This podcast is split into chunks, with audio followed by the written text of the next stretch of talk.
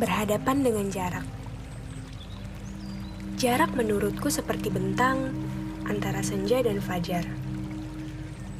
Banyak yang akan terjadi. Siklus, perubahan, perasaan, semuanya. Bisa hujan, bisa panas, bisa badai, dan bisa baik-baik saja.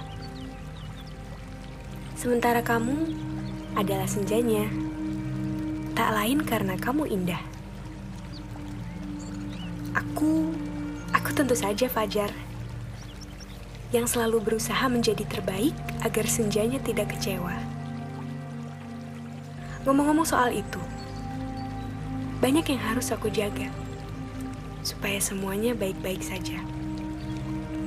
Supaya kamu tidak kecewa ketika bertemuku nanti. Tapi, tak selamanya bisa begitu. Aku bukan Tuhan yang bisa mengatur sesuka hati. Kadang kekecewaan itu datang, tapi sayangnya kita akan tetap bertemu dan melebur bersamaan saat malam menjelang. Karena itu, jarak tidak pernah memisahkan. Semuanya tetap punya kesempatan untuk bertemu.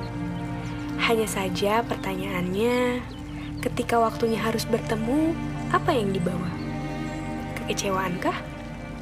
atau kebahagiaan? Dan seberapa lapang kamu menerima? Jadi, tersenyumlah ketika berhadapan dengan jarak. Karena selama apa pun itu, jarak tidak pernah salah, sayang.